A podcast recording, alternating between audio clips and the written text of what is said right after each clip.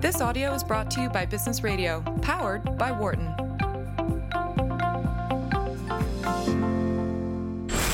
You're listening to Leadership in Action on Business Radio, powered by the Wharton School. Here again is Professor Mike Useem, Jeffrey Klein, and Anne Greenhalgh. Welcome back to Leadership in Action on Sirius XM Business Radio, powered by the Wharton School. For new listeners or Sirius XM sub- subscribers, I'm your host, Anne Greenhalgh, and I'm here tonight in studio with my colleague and co host, Mike Useem. Our dear colleague and co host, Jeff Klein, is off for the night. And Mike, in this hour, we're going to be talking with a LinkedIn advisor. And I have to admit that I want to know what a LinkedIn invi- advisor does. We're going to find out. We're going to find out. Uh, the title of his book that you've already mentioned, really intriguing. The Meaning Revolution, subtitled The Power of Transcendent Leadership. I'm really anxious to understand that. I think I've got a sense for it. I appreciate how important it is. It's going to be great to talk about it. Yeah, very good. And uh, in fact, Hmm. I noticed, Mike, did you notice in the very, um, you know, I like to look just to see who who is, gets the dedication in, in the book. Yep. And here you go the dedication in the book to the you who you are beyond, the you who you think you are. Isn't that great? Hmm. Excellent. Reminds me of a poem by Wallace Stevens, The Snowman. Well, Mike, um, before our guest arrives, we can just do a little bit of an after action review. In the first hour, we had an opportunity to speak with Shelley Power, and she is executive director of the Pennsylvania Ballet. And we talked about her experience as a dancer, as the head of an academy, a nonprofit, as the uh, artistic director of a interna- an international prize, and now as the head of the Pennsylvania Ballet. So, anything stand out for you from that uh, exchange? Yes, uh, midway through, as we were talking with Shelley about her, uh, not her career so much as, as what she does and how she does it and how she puts all these different pieces together. Everything from producing the artistic performance mm-hmm. at, at a, a very high level there to fundraising for it and working with a dire- board of directors around it. And she said a common theme in much of that is taking risk Right. and having the courage to do so. So I wrote down courage and risk. I did too, Mike. Mm. I wrote that down as well. And mm. also was thinking about her comment about what we don't know And how that can be very frightening. But it just reminds me of what we talk about often on the show and about leadership being about anticipating the future, the unknown, uncertainty, as opposed to dealing with the present and status quo. And in fact, she uh, said again, reflecting on her own career and how she developed, you're going to have some ups and downs. And I was reminded, I didn't reference this on the air, but I was reminded of a opera singer that we had on campus a couple years ago who was called at the last minute to perform an audience she had never rehearsed.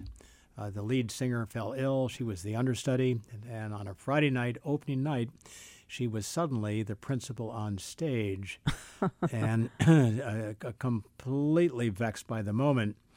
Uh, but she found a outpouring of support from her friends around New York who knew she had to perform at 8 o'clock Wow. a production she had never literally uh, paced out and rehearsed. She knew the music, she knew the libretto, but she just had not actually done the, the staging. Oh, Tremendous outpouring of support, all kinds of messages, and a whole bunch of bouquets of flowers oh, in the area where she was going to walk on stage. oh, wow. And by the time she got on stage, Oh. it was uh, uh, potentially a, a very down moment, but uh, inspired by the friendship and the, the love from her friends and beyond. Uh, she got out there on the stage and having Oh, looked boy. at what it might have been a downer, it was a great upper for her. Oh, that's amazing, Mike. Oh, well, you know, you also remind me that early in Shelley Powers' conversation, uh, she talked about a moment when she was with her mother, and at only seven, I believe the age was, and looked into in the window to a ballet school that was going on, and the teacher signaled to her to come in. And she Yeah. t- took the risk, talk about courage and risk, didn't know anyone, but walked in and found that moment to be a turning point in her life in which she embraced ballet and that moment set her on the on a direction. And then she said in passing there that somebody had seen her and with a, a hand gesture said, Come on in. Yeah. And it made me wonder how many moments like that we don't help people take a step through a doorway or through Right. an open passageway to try, try something that they had not been part of, but uh, was, as it turns out, a perfect fit once she got inside. Right. Now, I'm sure, Mike, uh, I have a hunch that you have had, as I have had on occasion, a moment where a former student or participant in one of your executive education programs comes around or sends a note a year later or maybe two years later and says, you know, what we talked about or what happened in class really just made such a difference in in my life and those really are special moments but i'm wondering mike have you had a moment where someone reached out to you and gave you that kind of Uh, encouragement it's wonderful when when it happens. It, it's why we teach is to help people um, evolve their thinking and try new things out. Uh, I am reminded though of a moment that somebody described as follows: um, She had gone into a, a huge one year long study abroad program. And by huge, I mean it was a big deal. So she took a year off from from a college. Um, it was a totally different language. And I said, "Whoa, what what led you to take on this uh, rather large step?" Because she had not done anything like that before. She said, to be honest, she was sitting on a step with an open backpack on her back. The top was open, and up on a bulletin board next to her, a thumbtack fell out, and a flyer just fluttered down inside her backpack. And she didn't know it until she got home that night, but pulled out the flyer and said, "Take a year in Romania or wherever it was." that's great And so some of these um, unusual moments are purely a matter of serendipity. But getting back and to your, your bigger point there, uh, I think we all are responsible for, if we're in a position to make a difference, Yeah, to right. step forward. Exactly. If somebody needs advice or Mhm, counsel and we mhm. have something to um, inform our thinking about that, we really have to pass it on. Often it probably has no impact, yeah that can be but the case sometimes it does. Very good. Well, Mike, I'm going to call our AAR to a close because I understand from our producer that we have our next guest online. So I'm really s- so pleased to welcome Fred Kofman to the program. Fred, welcome to the program. Uh, thank you very much. Pleasure to be here. Well, it's a pleasure pleasure to have you and Mike Useem and I both very much look forward to talking to you about your book called The Meaning Revolution: The Power of Transcendent Leadership. And I understand Fred that you are advisor of leadership development at LinkedIn. And I'm just curious. I said to Mike uh, while we were waiting for you to join us, I just need to understand a little bit better what the role of advisor is at LinkedIn. Well, I, I'm, I'm a, you could say it's like being an internal consultant Ah. that helps that helps people um, develop leadership qualities and leadership uh, teaming qualities more than individual leadership qualities in order to keep the organization. Co- uh, it's I, I know it, it, it's not obvious what I mean by that, but if we have a few minutes, I'm happy to explain because that's the topic of the book. Sure. How difficult it is No, we'd uh, we'd love to to hear you explain. So- um, well, the simplest way I can explain it is to uh, to say that most people don't really know what their jobs are, and um, almost all of us live in a in a mirage that confuses us as to the real nature of what we are uh, really called to do when we work in an organization. Let me give you an example that I think will make it very clear. If um, if we look at a soccer team, I'm Argentinian, love soccer. Yes. Uh, so uh, it's my favorite example.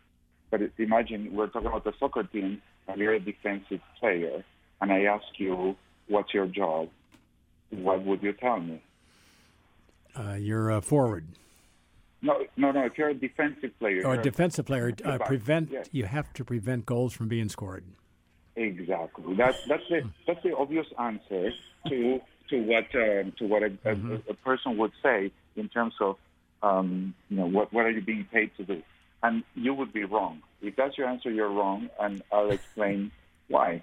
I mean, what's the job of the team? What is the team's mission?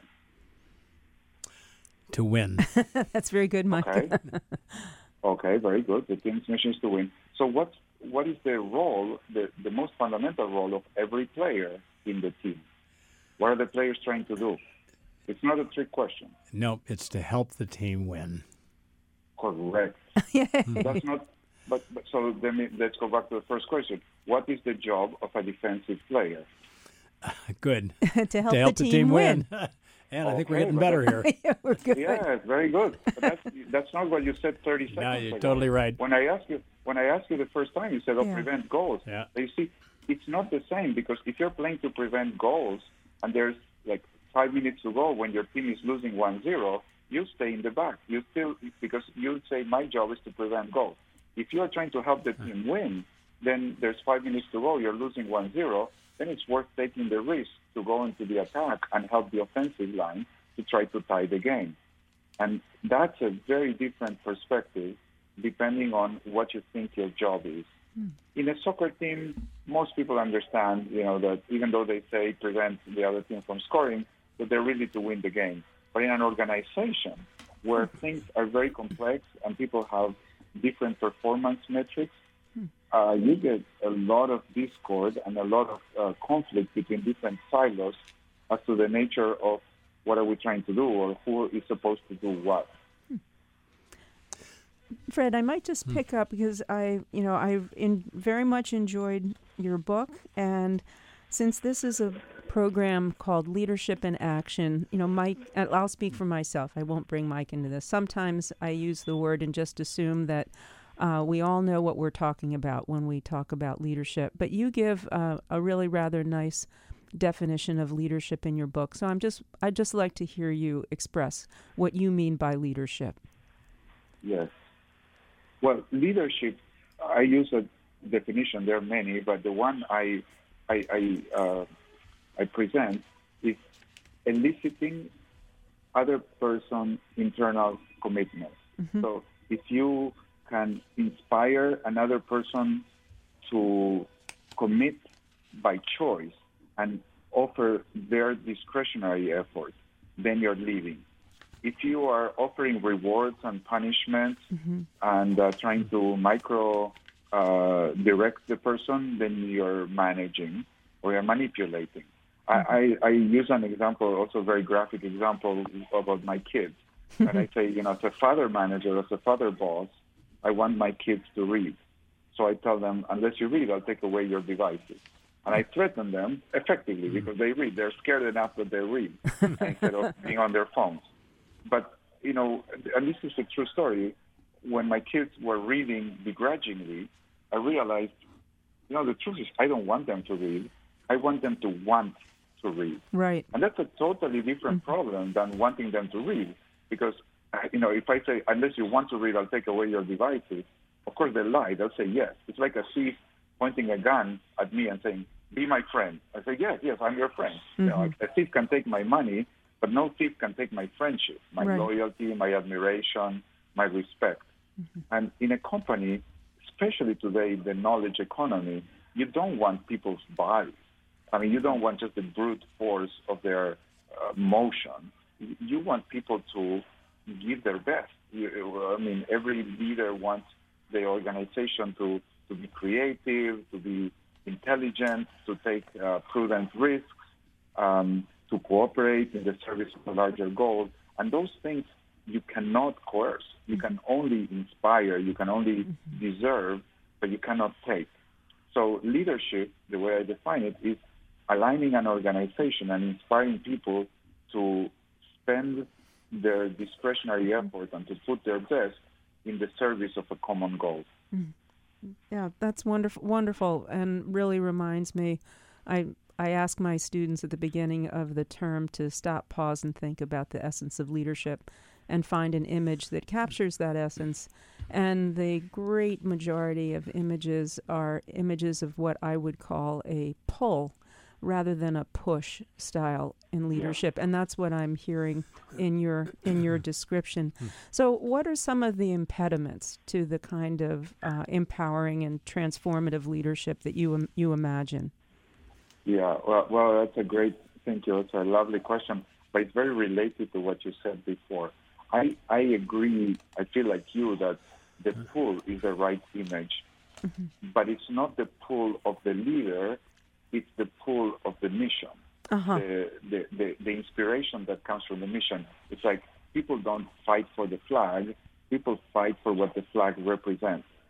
And I think with leadership, people are not, in the best case, they're not pulled by the ego or the personhood of the leader, but they're pulled by the dimension of transcendent experience that the leader offers by presenting a project in which people can participate. So uh, uh, the biggest obstacle for that is the, is the leader, him or herself, like the ego of the leader putting him or herself in the middle and saying, follow me, as opposed to together and we all follow the mission. And that's a very different thing. It's like rowing your boat or surfing on a huge wave. And uh, leadership uh, that serves the wave of the mission is a totally different leadership than the one that says, yeah, I'm going to go ahead. Even the best one, I'm not pushing you, I'm pulling you, but I'm the one that's rowing ahead and pulling all these people. That's so weak compared to the force of the natural forces of the wind or the or, or the waves that are propelling people towards something bigger.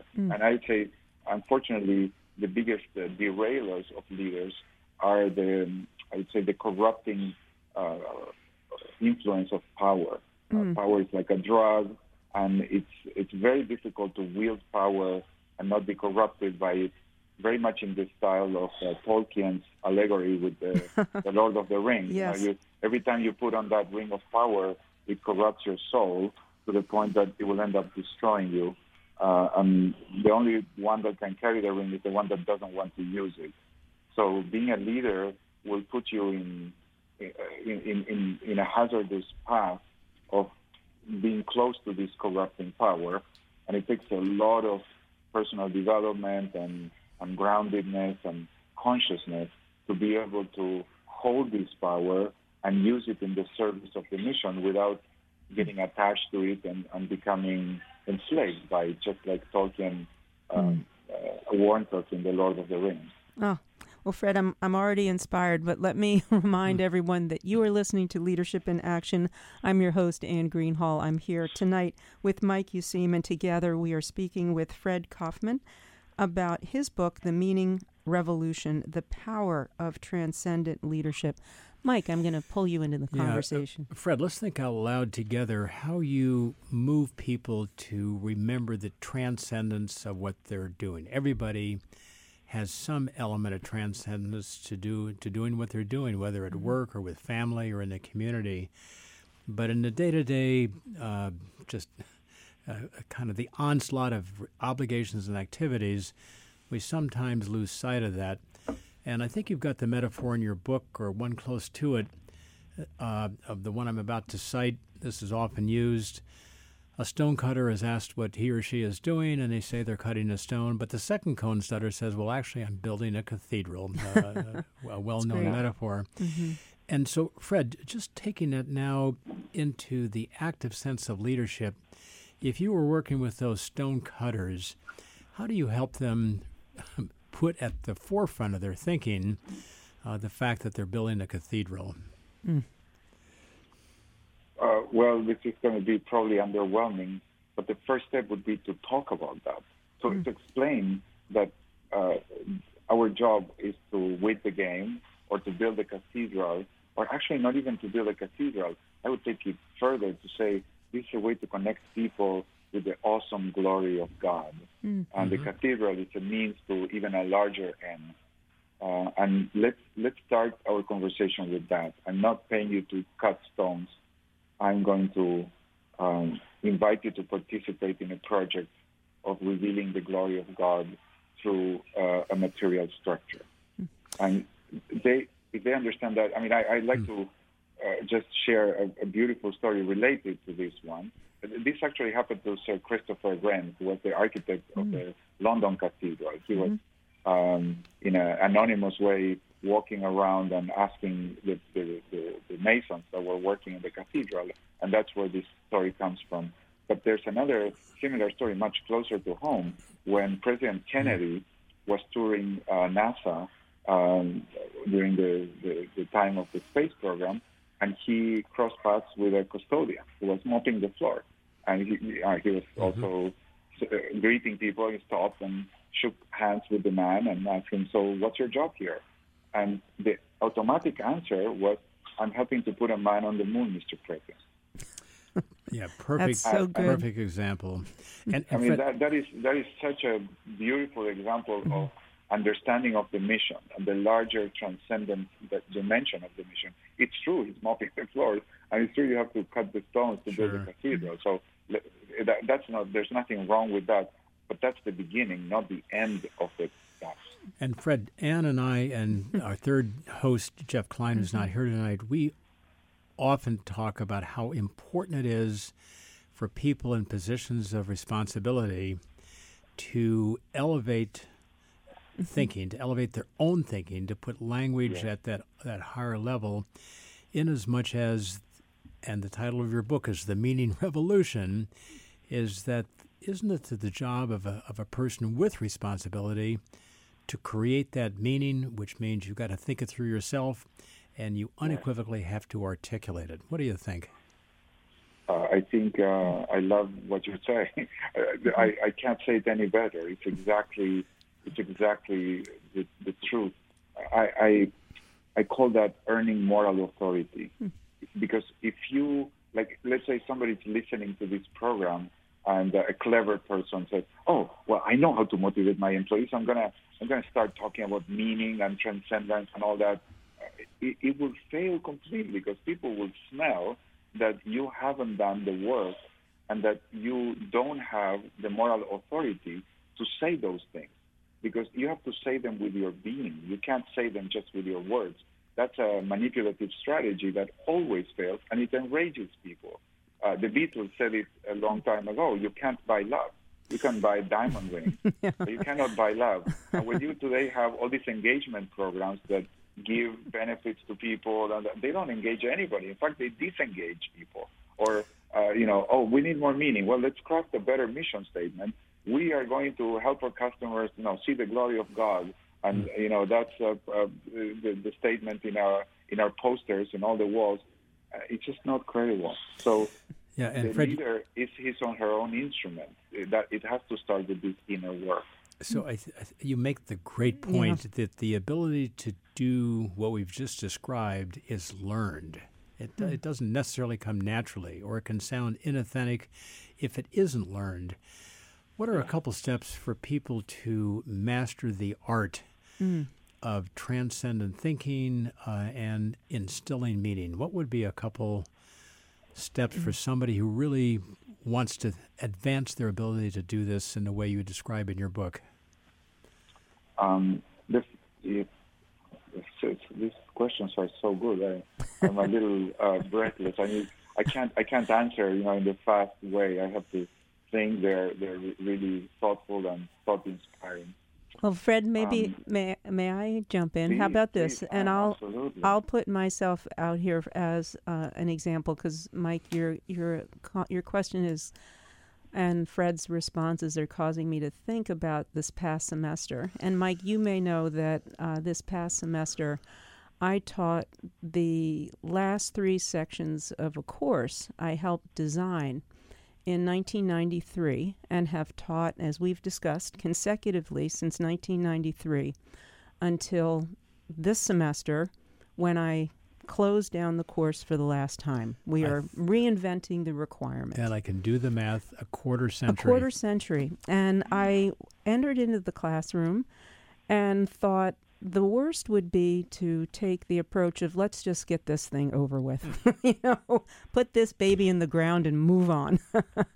but I thought instead uh, that it's a rare opportunity to realize that I'm doing something for the last time and that I should embrace the moment and cherish it. And I think that that sense of um, the just the sense that we are all walking together in this journey at this moment by some serendipitous coincidence, and that we were sharing that experience together helped elevate the class.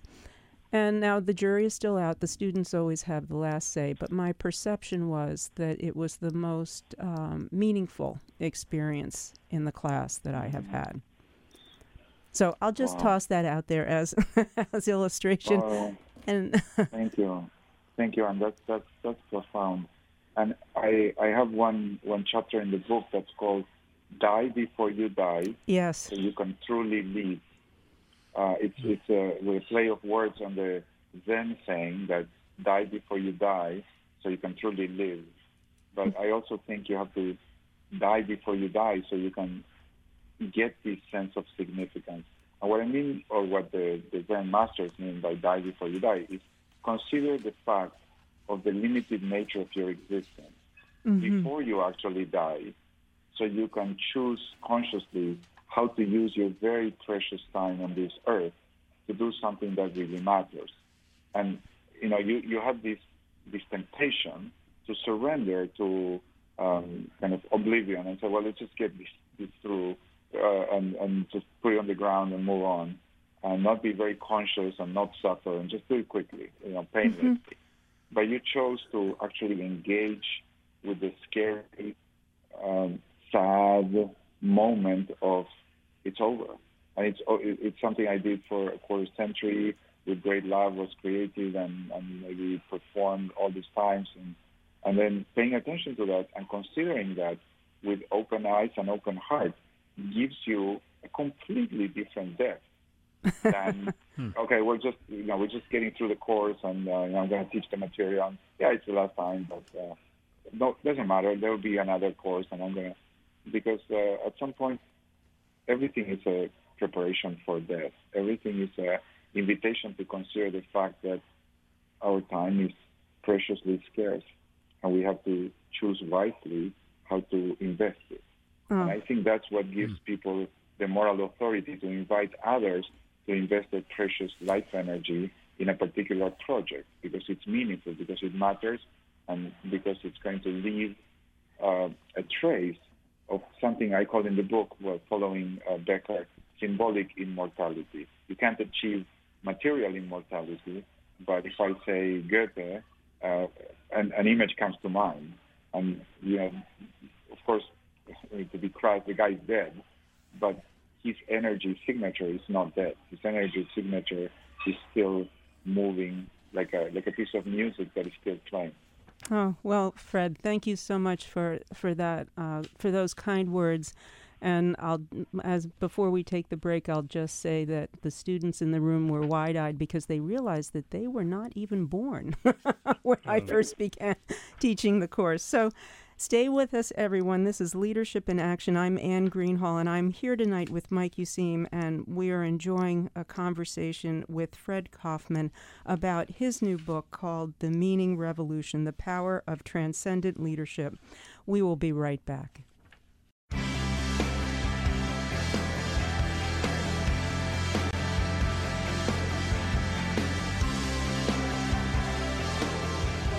Welcome back to Leadership in Action on SiriusXM Business Radio, powered by the Wharton School. I'm your host, Anne Greenhalgh, and in studio tonight with Mike Useem.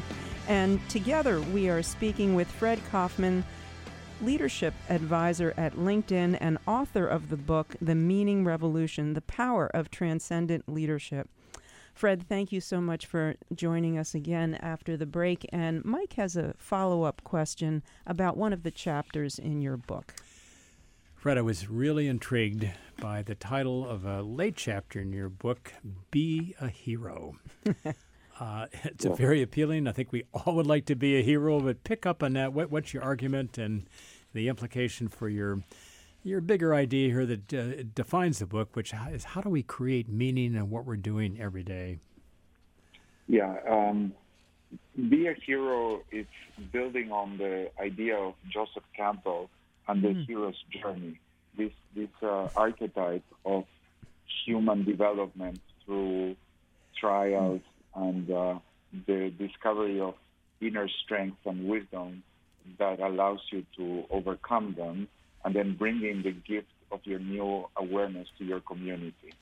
So, um, for those who may not know, Campbell was a mythologist. He looked at different cultures and he found what he called a monomyth mm-hmm. that uh, even though there were uh, a thousand different faces for the hero, the idea of the hero's journey was present, was always the same plot, so to speak, uh, mm-hmm. which ended up being the plot of Star Wars which uh, yes. Joseph mm-hmm. Campbell uh, was an advisor to George Lucas uh, about.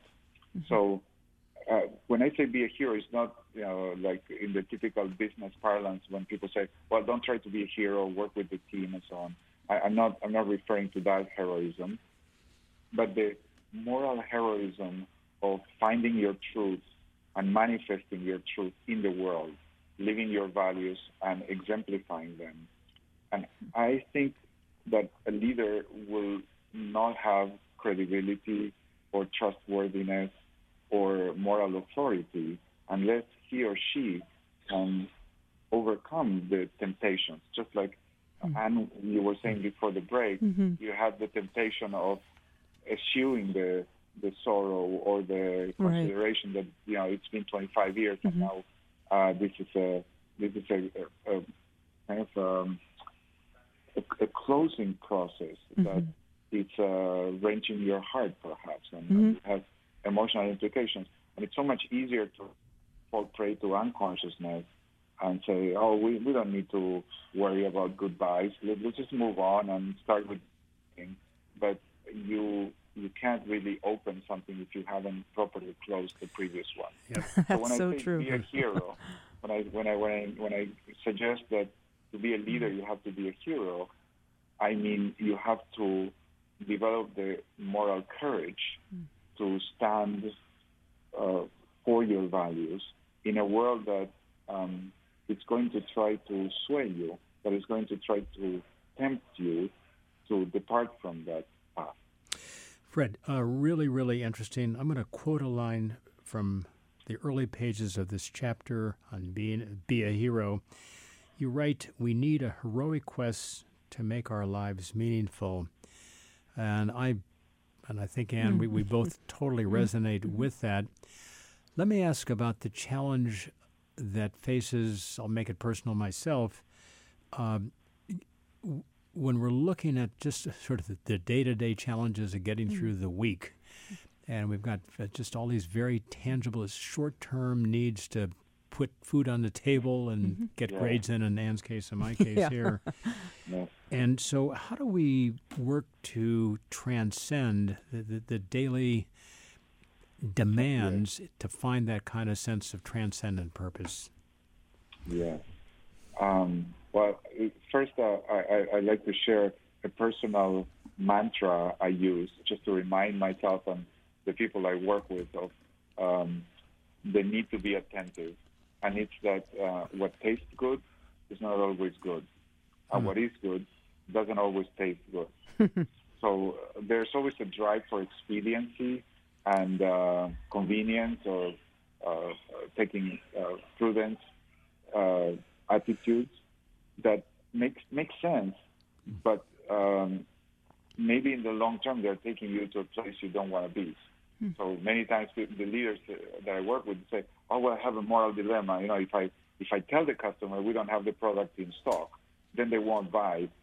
But if I tell them it's in stock, even though it's a slight lie, we're going to get it next week, then it doesn't really matter because we'll tell them, oh, we'll, we'll deliver to you next week and so on.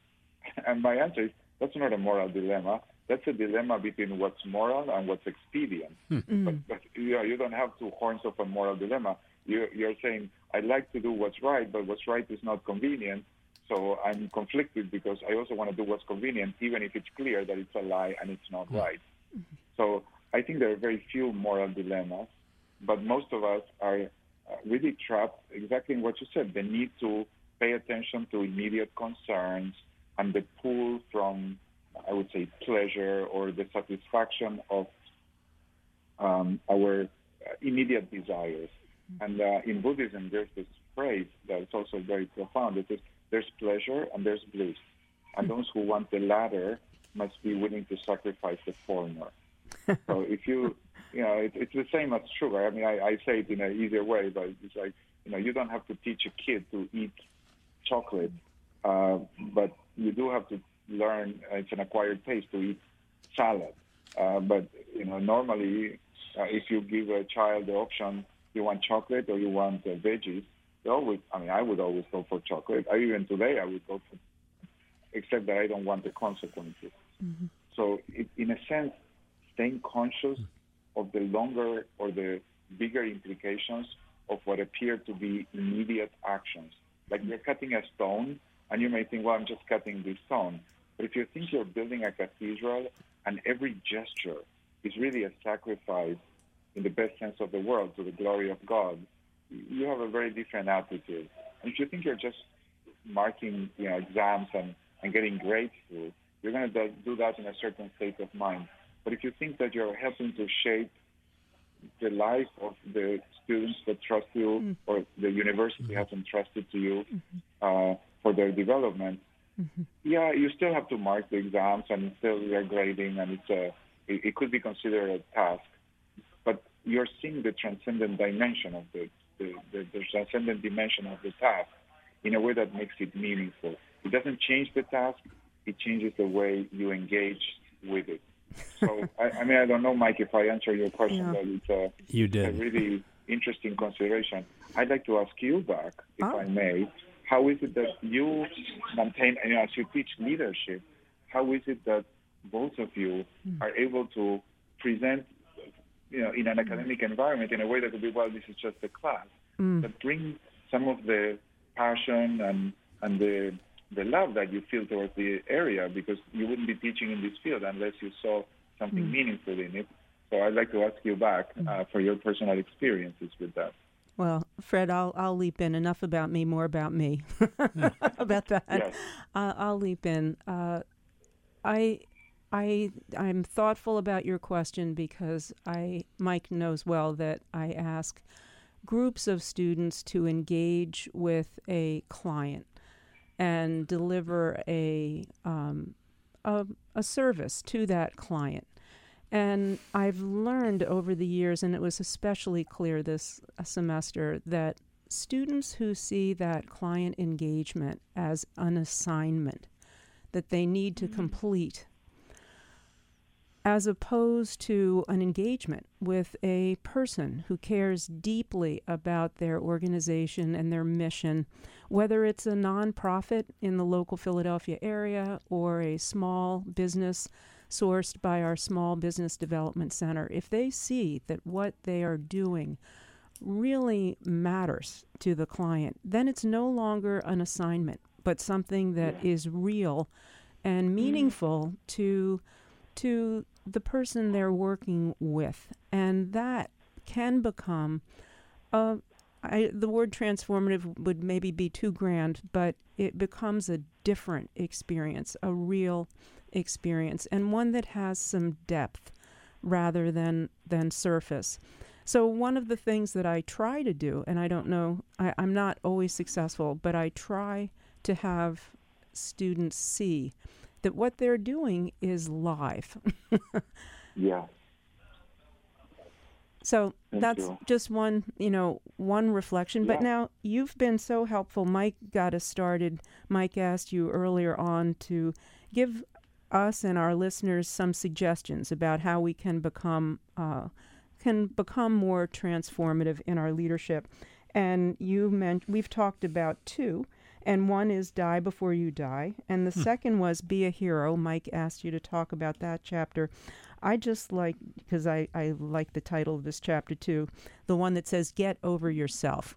so, yes. would you talk a little bit about that? Yeah. I mean, you asked me before, and um, what was the biggest block to leadership? And I said it's the ego. Ah. Um, the fact that people get addicted to power and then they crave for more and more. So get over yourself. It's saying, don't don't think you're so important, uh, and don't try to prevail over others and say, oh, leadership is about formal authority or the power to make other people do things. Um, you know, and one of my mentors was uh, Professor Russ Ackoff from Wharton. Oh. Oh. Uh, and, uh, and and he he was fond of telling his stories with the, the Shah of Iran, and and he used to say, well, if the Shah of Iran could, uh, you know, could kill anybody, he was above the law. He could just send everybody to death. He had infinite power, like the ultimate power any any person can have, and yet he couldn't make the trains run on time. He couldn't make the projects finish on time, on budget, and on quality. He couldn't get any of it um, any of these massive undertakings to work well. So it's not a function of egoic power to achieve extraordinary results, but it's your ability to connect people to the larger purpose, to get out of the way. So get over yourself would be a way to say get get out of the way, so that you can become the way through which people discover this di- this dimension that Mike was was describing, and that you just illustrated you know, it's, is it an assignment or is it uh, a meaningful engagement with Right. a client? Well, it's both, uh, but it depends on what you want it to be and what your uh, your personal level of consciousness enables you to connect to. And what a leader does is, is if the leader is able to get over him or herself, the leader creates a upward pull in the level of consciousness. It, it creates a, a distortion field, like some people said uh, Steve Jobs did, a reality distortion field where people stop seeing stones uh, to be cut or assignments to be completed or exams to be graded or podcasts to be recorded. Yeah. uh, uh, and, and, and they start seeing, oh, no, no, everything is a meaningful engagement, which might be the last thing I do in my life. Uh, and, and, and just thinking it might be, not, not that it's going to be, but it might be, and nobody knows for sure Right. when they're going to have the last hour to live. Um, some people do, but most people don't. So bet on a sure thing. Someday it will be your last hour. So if you live every hour, not making choices about what you do, but it's pretty safe to say if you live every hour on how you would like to show up, doing whatever you're doing, uh, that's a profound invitation to see the meaningfulness of any activity, any engagement, any conversation, any activity that you are performing now suddenly becomes your parting gift. Mm, so good. Well, let me remind listeners you're listening to Leadership in Action. I'm Anne Greenhalgh. I'm here with Mike Useem, and we're having a wonderful time speaking with Fred Kofman about his book, The Meaning Revolution. Mike, would you like to pick up on that line of thinking? Fred, uh, we know that you have worked at you work at LinkedIn, you've worked with people at Google, you've worked with those in a number of other companies, Facebook included. And drawing on your own experience, when it's one on one, you're you're speaking with a let's make it an engineer at uh, say Facebook. How do you go about making uh, um, making your arguments, helping them see that this issue of purpose and becoming a hero and die before you die, uh, all these issues should be in front of them. So it's really a a question that Anne and I struggle with a lot in our own setting. How do you teach the concepts of leadership, of responsibility? You've done a lot of that in these company settings, and I know well beyond. So, what seems to work for you to get these messages effectively across and appreciated? Oh, I have to confess something, Mike, that I think I have a, an advantage of you. I don't envy you because you have to teach it. I, I, I don't I don't feel any responsibility to teach this, and I don't teach it.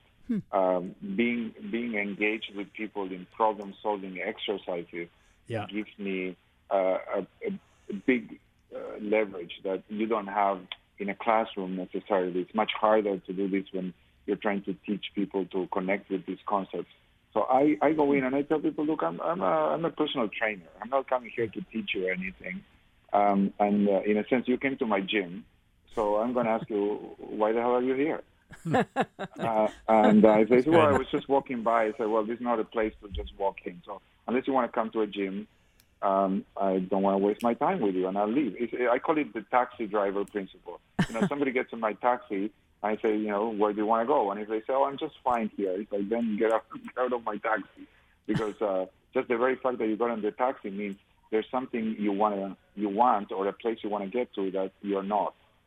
Uh, and then when people tell me what is it that they aspire to achieve, but they don't have the competence to achieve yet, and it's not just them, but them as leaders of teams and so on, then I start pulling the thread from there. Hmm. So it, it's a it's a it's a it's a much easier task that perhaps, as you were saying, connecting people to the ideas, mm-hmm. because I will I will start from the very stretch or the very gap that people feel in terms of their ability to fulfill their ambition, and then I'll I'll, I'll work upstream using this uh, Japanese idea in total quality management that a defect is a treasure. And the reason why the Japanese say that is because if you go understanding the, the, the origin of the defect, you can fundamentally improve the system. Hmm. So I say that the defects that people have in their lives is because either they don't have some necessary skills or because the way they're thinking is making it impossible for them to exercise the skills in a way that yields the result they want. So by, hmm. by going upstream into the mental models that are leading people to act ineffectively, I connect them to this notion of responsibility, transcendence, inspiration, and all these other things. Fred, I've got a personal question building on exactly what you've said. And I think actually Anne and Jeff Klein, our third host here, mm-hmm. and I are probably more in your category than uh, maybe we would appreciate uh, on first glance in the sense that we we rarely talk about teaching leadership. We often yeah. talk about creating a conditions a condition where people can learn leadership. That's true, Mike. Um, yeah. And so that's uh, kind of the same business, I think. Uh, a question yeah. for you is very personally now how you evolved from mm-hmm. a new PhD student coming out of Berkeley with a degree in economic theory into the area you are now. Help us appreciate that transition very personally. Yeah. Um, well, I, I have to credit a great leader that I had in my life, a mentor, Peter Senge. Ah. Um, I, I, went I went to MIT I, as a young professor. Uh, I got an invitation to teach at the Sloan School, uh, management, accounting, and control systems. Also, not uh, something very related to what I do now.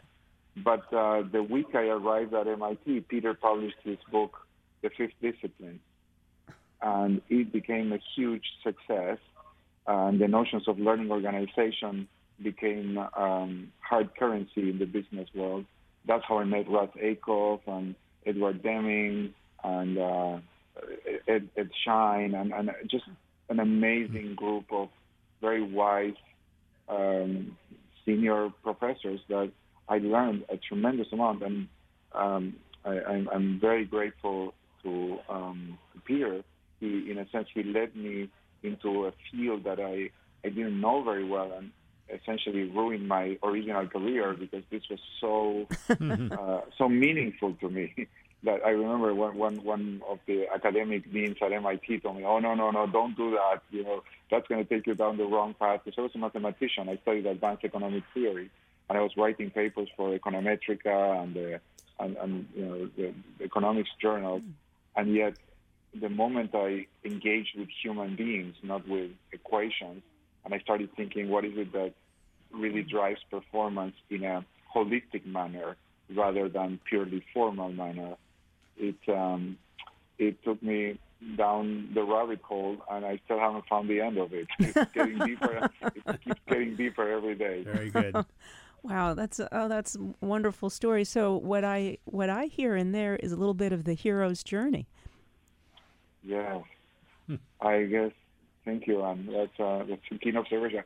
I hadn't thought of that, but yeah, I would say it's a hero's journey.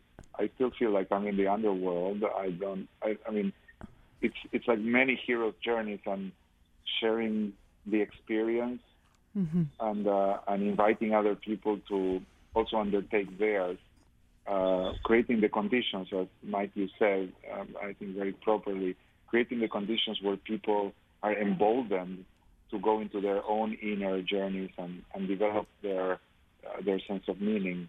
It uh, has been so so profound and so mm. touching that I can't imagine doing anything else. Fred, well, we have just about mm. a minute left, and I, I always like to give our guest the last word. So, what would you advise people who are listening to the show who are clearly interested in cultivating their own leadership? What would where would you start? Um, I would start with this consideration of creating an environment where other people can flourish. Mm-hmm. Um, the the ability to connect people to a mission that will make them go beyond themselves is is the biggest gift that a leader can offer people. And in exchange of that, people will give their enthusiasm, will give their best. So becoming this kind of uh, bridge between the material world and the world of meaning is uh, the ultimate task of the leader. So it takes training. Mm. I, I, I, mean, I, I, I, wrote the book, but I also published about a hundred three-minute videos uh, oh. that are on LinkedIn, and they're free, and anybody can use that. This is the, the program of leadership development that we prepared at LinkedIn, and I negotiated with them that you know I'll give you all the material I've developed over 20 years, but we make it uh, available to everybody. And uh, I think Jeff Weiner was very, very gracious to say, yeah, we'll produce it, we'll, we'll, and then we'll put it online. It's, it's absolutely free. So if anybody wants to see that and, and use it as a, uh, as a reflection, I'd be, I'd be super happy. And uh, of course, I respond to all the all the messages people send me on LinkedIn and and uh, trying to help people go into their journey. Well, very good. Fred, we want to thank you so much for joining us tonight on the show. Indeed. Fred, thank you very much. It, it was wonderful. Thank you. For more guest interviews, check out our Wharton Business Radio Highlights podcast on iTunes and Google Play.